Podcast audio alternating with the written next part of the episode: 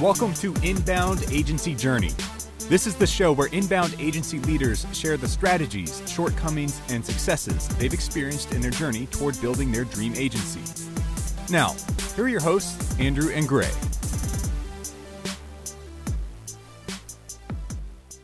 Welcome to this week's episode of Inbound Agency Journey. This is Gray, and this week I have the pleasure of bringing on the podcast Christopher Antonopoulos from Measured Results Marketing.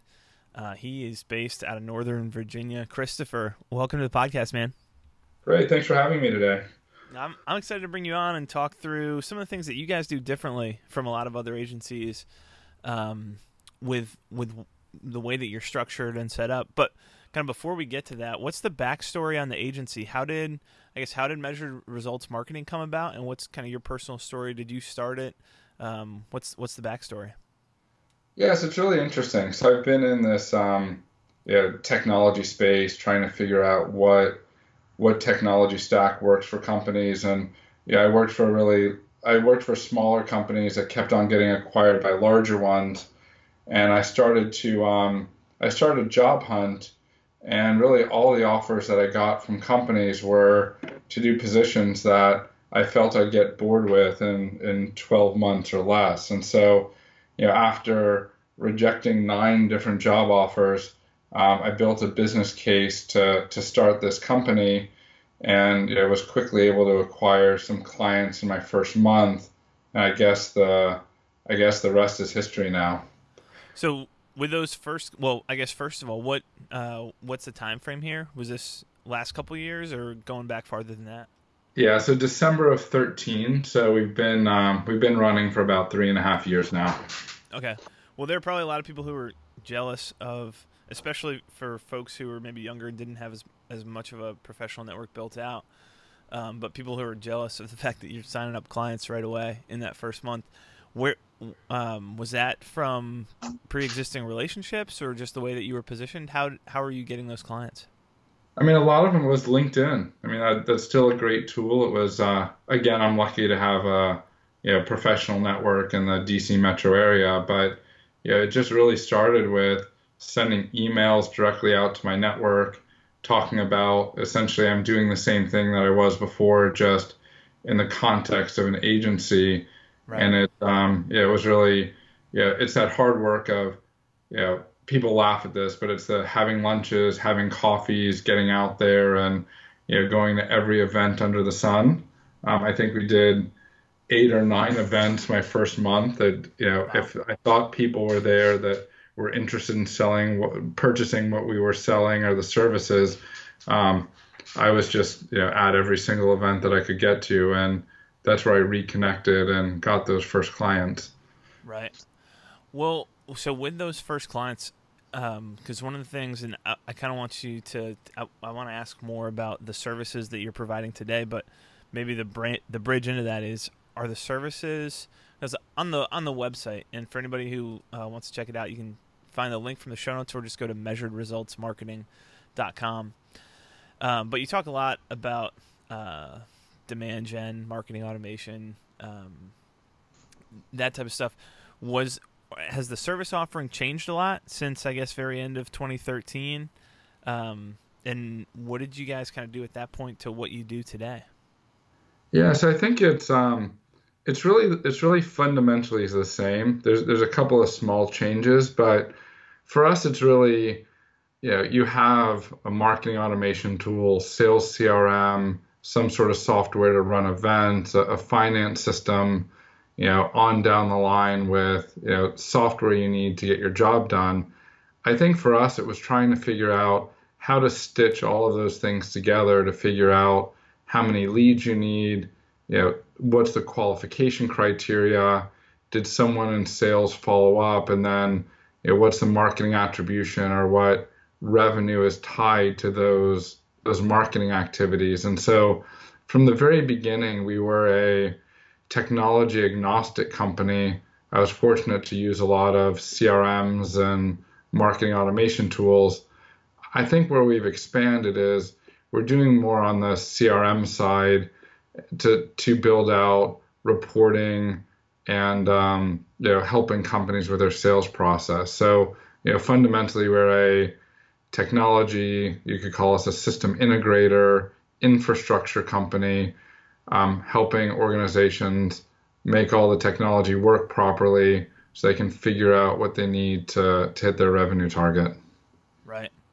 That makes sense. So, one of the questions, I, so I guess the background is a lot of agencies are realizing, and HubSpot is teaching their partner agencies, and I mean, overall, people who, especially young agencies, are realizing we can't just touch one piece of the process um, and, and expect to be kept around for the long term until we can tap into ROI and, and helping people get the most out of things and to get the most out of stuff, um, whether it's us or through partnerships. But we need to we need to have some visibility and transparency and involvement in what the whole process looks like.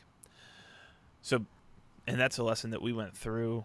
Um, me personally, Andrew, at our agency, Guava Box, was starting off with doing all these one-off pieces, and then wondering why we weren't being treated as why we were being treated as tacticians instead of strategists. Um, but but one of the big hesitations or objections or things that scares people away, aside from the fact that not a lot of people have your background where they've been involved in the whole kind of that whole uh, infrastructure and everything from the the very top of the funnel to the to the back end of things, but the challenges with building a team or finding people with a skill set to be able to touch all of those different pieces and having um, you mentioned being um, kind of platform agnostic or tech agnostic finding people who can work in all those different platforms how have you guys dealt with that problem of trying to have the right skill set and talent base on the team to be able to service the the width and breadth of, of what you're delivering well, I mean, I, I think for me, it's sort of, you know, I was Eloqua's third customer as an example, you know, one of the first, probably 50 or 60 for HubSpot. And so I guess for us from a talent perspective is that we've always focused on this space. And so, you know, our resources are engineers. You know, I, I studied quantum mechanics. Um, I have a microbiology researcher that I've converted to a marketer. And so it's just a very different a different skill set of resources. And I've been lucky to be in this space for a while. I think if you know a company is in a position where they're you know, wanting to put these pieces together or seen as an expert, I think the first step is really to you know partner with a company that has those resources and then figure out you know do you do you want to invest in those really hardcore technical resources to do that work? Or do you want to or do you want to partner with an expert just like us? I mean we don't build websites write white papers you know do any of those other pieces. And so or you know are experts in seo and so we partner with companies who have that expertise that can help other organizations but we um, we learned early on that we couldn't do it all as an agency we couldn't take on the design work and the, the technical side of it. And so we gravitated toward the technical side. Okay, that makes sense. I think that's helpful too to kind of understand how you guys approach that and uh, and have dealt with that. Um, so Christopher, on the kind of shifting into the story side of things, I guess, are there any? I know this is always a little bit tricky to ask people to talk about client work, but um, any good examples or recent success stories, either from stuff that you've done internally for the agency or with clients, um, where you've kind of been able to bring these pieces together to deliver a lot of value?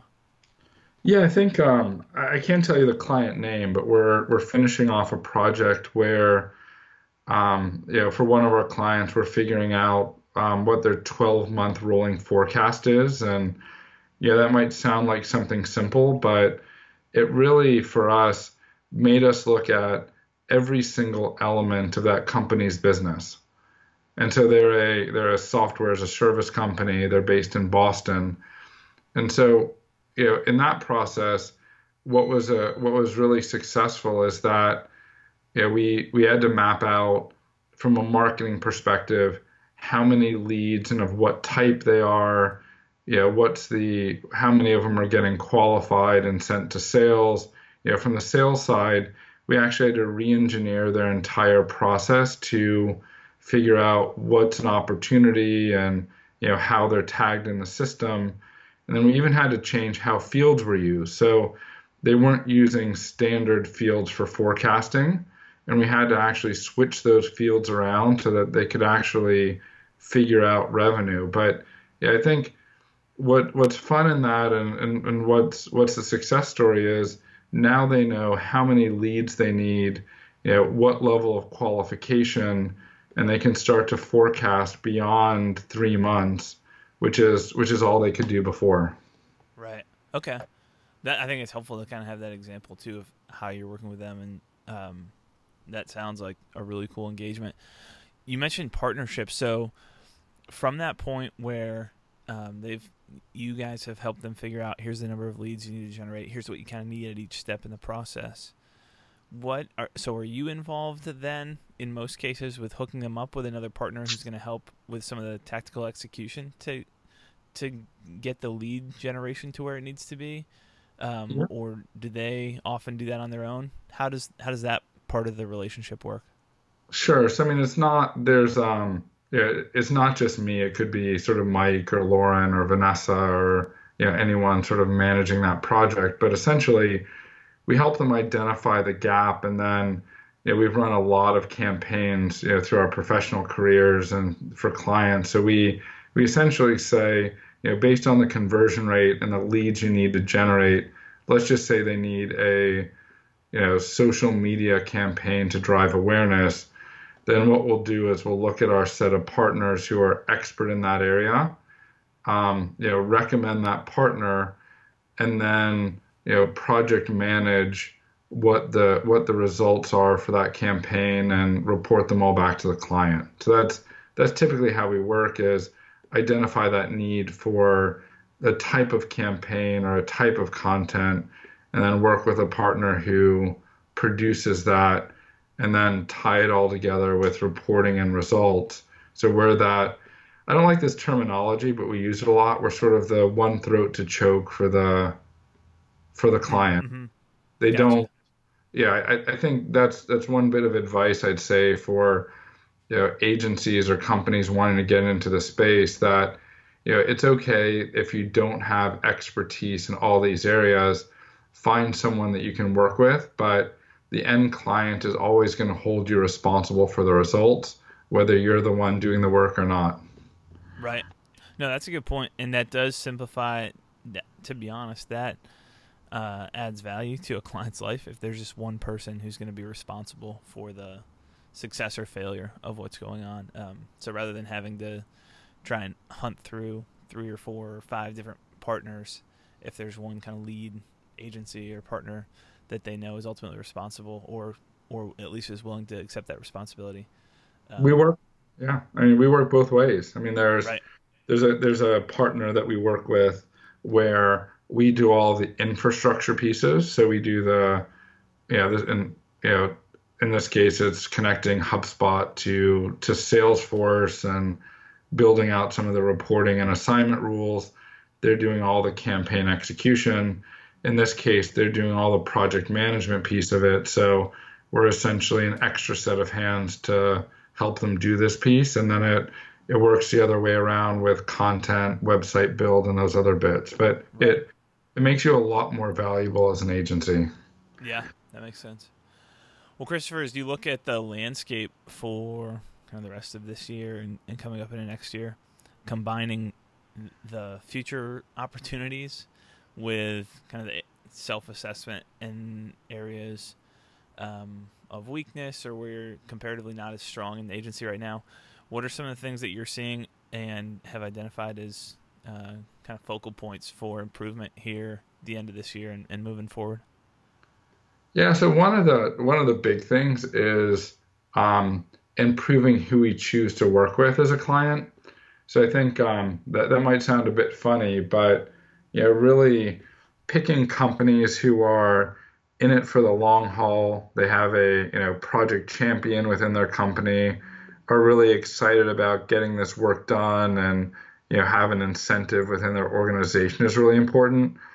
I think some of the mistakes that we've made are picking companies who you know are initially excited about doing this work, but you know don't really have a champion or um, know sort of see it through to the end. Hmm. Mm-hmm. That makes sense. It is. So you mentioned, and I guess that kind of leads to another question about the agency itself. You'd mentioned working with a SaaS company as as one example. Are there specific verticals that you're primarily focused in, or is it more about some of the things that you just described with the personality, or I guess like the traits of the organization itself when you're talking to them during the sales process? I mean, they're all they're all B two B software as a service, professional services, and manufacturing companies. Okay. I think um, it, it's important when you're trying, you know, it, it's important to figure out what your niche is in terms of, you know, who the company is selling to, and then you know knowing a bit about that that industry. So early on, we made some mistakes in terms of trying to take on organizations who are selling to consumers instead of other businesses. And we just didn't know enough about that model to be as helpful as we could have been.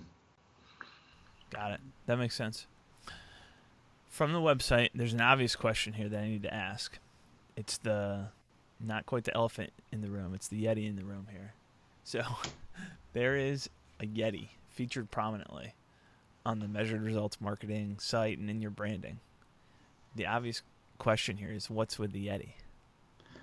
Yeah, so it's a it's actually a fun story. So we um, when we first started out, um, a lot of the initial conversations were, you know, we knew we knew someone like you existed or has been there, but we can't find it. And so we have um, Stephanie who did the the design of the Yeti and some of the branding pieces I told her I wanted something between a squirrel and a unicorn, and so she came up with that. She came up with that Yeti design. Um, we wanted to be sort of intelligently approachable, so that you know this technical stuff is hard and it's detail oriented, and you know people are not too comfortable with it. So we wanted you know something something relatable.